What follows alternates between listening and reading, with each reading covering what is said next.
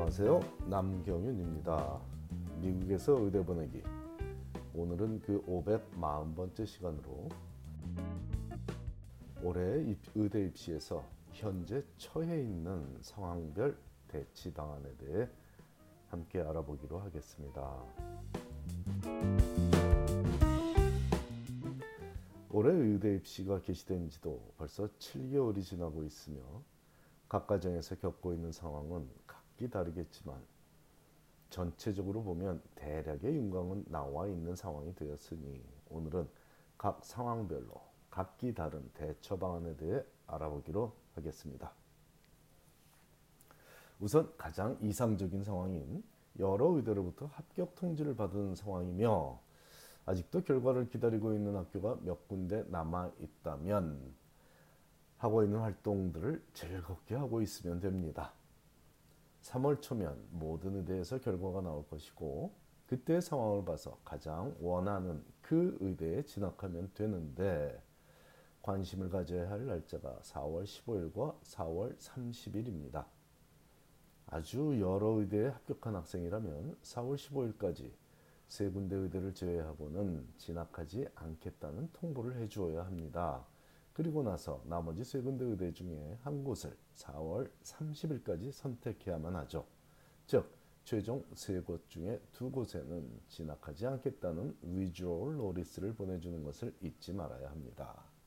이때 아직도 대기자 명단에 있는 학교가 있다면 그 학교의 대기자 명단에 있는 상태를 유지하는 것은 괜찮으며 언제든 대기자 명단에서 풀려 합격생이 되고 나면 그 이전에 진학하겠 진학 하겠다던 그 학교에 진학하지 않을 것을 통보해 주면 되며 이것에는 날짜 제한이 없습니다. 언제 대기자 명단에서 풀릴지 아무도 모르기 때문이죠. 자, 일례를 한번 들어보겠습니다. 뉴욕주에 거주하는 A라는 학생은 SUNY Upstate와 SUNY Downstate 의대에 이미 합격해 있는 상황이며 SUNY라는 것은 다들 아시다시피 State University of New York의 약자죠. 그래서 뉴욕 주립 의대 두 곳에 합격한 상황이며 라는 의미고 그 다음에 Tufts 의대와 조지타운 의대에도 합격한 상황이라고 하죠.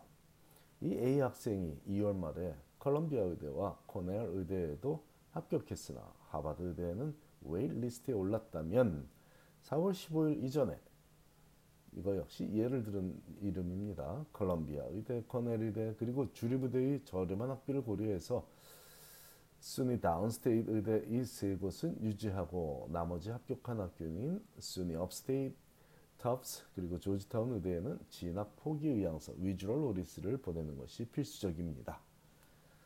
조금 더 고민한 결과 컬럼비아 의대에 진학하기로 했다면 아직은 하버드 의대에서 waitlist에 올라 있는 상태로 4월 30일이 지나기 전에 코넬 의대와 SUNY Downstate 의대에 진학 포기 의향서 withdrawal notice를 보내줘야만 하지만 again 계속 대기자 명단에 오른 하버드 의대는 계속 기다린다고 통보해서 언제든 하버드 의대에서 합격 통보를 받으면 그날로 컬럼비아 의대에 진학 포기 의향서를 의향을 알리고 하버드 의대에 진학하면 되죠. 이 과정은 대략 5월이면 마무리되지만 극도로 늦어지는 경우에는 8월 초까지도 진행될 수 있지만 이는 극히 드문 경우에 해당됩니다. 역으로 또 한 가지 하버드 의대 합격했으나 콜롬비아 의대를 더 가고 싶어하는 학생도 있습니다. 실제 제가 이번에 지도한 학생 중에도 집 가까이 있는 의대를 가기 위해 1순위가 콜롬비아 의대일 수도 있죠. 혹은 NYU 의대일 수도 있고요. 뭐 코넬 의대가 될 수도 있고 제가 방금 전에 말씀드린 학교들을 정하는 그 순서는 케이스는 경우의 수는 그저 이해를 돕기 위한 거지 누구나 다 선호한다. 그 학교를 제가 예를 든 그 학교를 선호한다라는 의미는 아니었습니다. 절대 특정 학교를 제가 선호하거나 폄하하거나 이런 건 절대로 아닙니다. 자, 그 다음 위의 경우는 아니지만 그나마 다행인 경우는 일단 어디든 의대에 합격은 한 상황이지만 원하는 학교에서는 아직 인터뷰 초대조차 받지 못한 경우라면 하던 활동을 계속 열심히 하며 진학을 원하는 학교들의 Letter of Interest라는 편지를 보낼 수 있죠. 자신의 현 상황을 소, 설명하며 아직도 해당 의대의 인터뷰에 참여해 그 학교에 대해 좀 더 알고 싶고 자신에 대해서도 소개할 기회를 주면 고맙겠다는 내용의 편지를 보내라는 것입니다.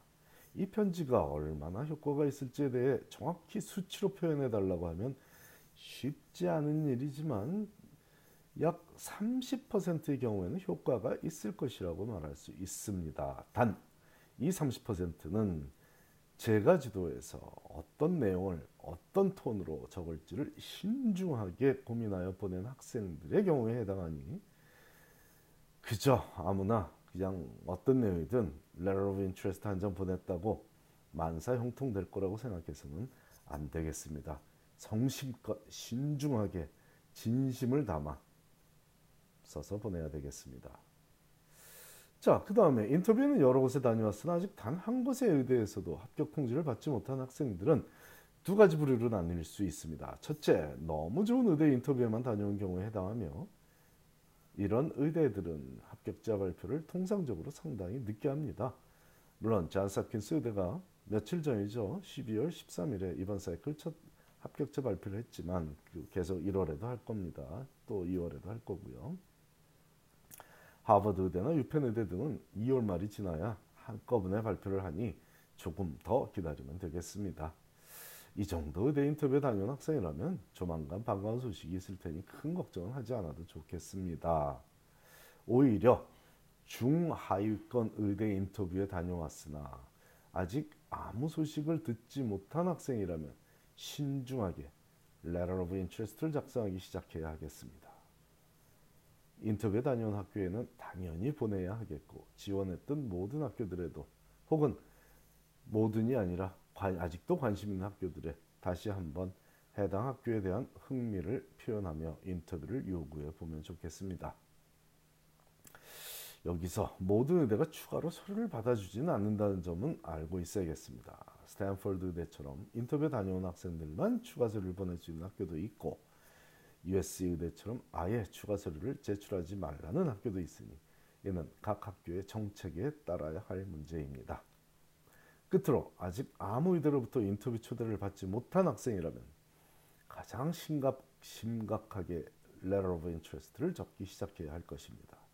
아울러 자신의 단점을 파악하여 그 부분에 대한 노력을 시작했다는 내용이 letter of interest에 적히면 가장, 가장 이상적입니다. 왜냐하면 지금부터 단점 보완을 시작해야만 혹시라도 다음 사이클에 다시 도전을 해야 한다면 뭔가 나아진 모습으로 재도전을 할 수 있기 때문입니다. 다음 사이클이래야 이제 다섯 달 후에 시작되는데 6월 초에 시작하죠. 그러면은 준비할 시간이 5월 말까지 다섯 달밖에 없는 겁니다. 절대 12월 말인 현재 다음 사이클이 여섯 달도 남지 않은 겁니다. 이제 다섯 달 남은 이 상황에서 지금 자신의 단점 보완을 시작하지 않는다면 재도전이 아무 의미도 없어질 수 있으니 이런 상황에 처한 학생이라면 지금 바로 무엇인가를 시작해야겠습니다. 그리고 자신의 단점이 너무 커서 다섯 달 내에 도무지 해결되지 않을 것이라는 생각이 든다면 그 생각은 아마도 맞을 확률이 굉장히 크니 17달 후에 재도전을 하는 계획을 세우는 것이 현명하겠습니다. 진정한 용기는 하기 싫고 두려운 일을 피하지 않고 시작하는 것이지 준비도 제대로 하지 않고서 무조건 도전하는 것이 절대로 아니기 때문입니다. 자녀가 기쁜 상황에 처해 있다면 오히려 겸손하게 처신하게 조언하는 부모의 역할이 필요하고 자녀가 힘든 상황에 처해 있다면 용기를 북돋는 부모의 역할이 필요한 때이니 부모 마음은 항상 조심스러워야만 하나 봅니다. 감사합니다.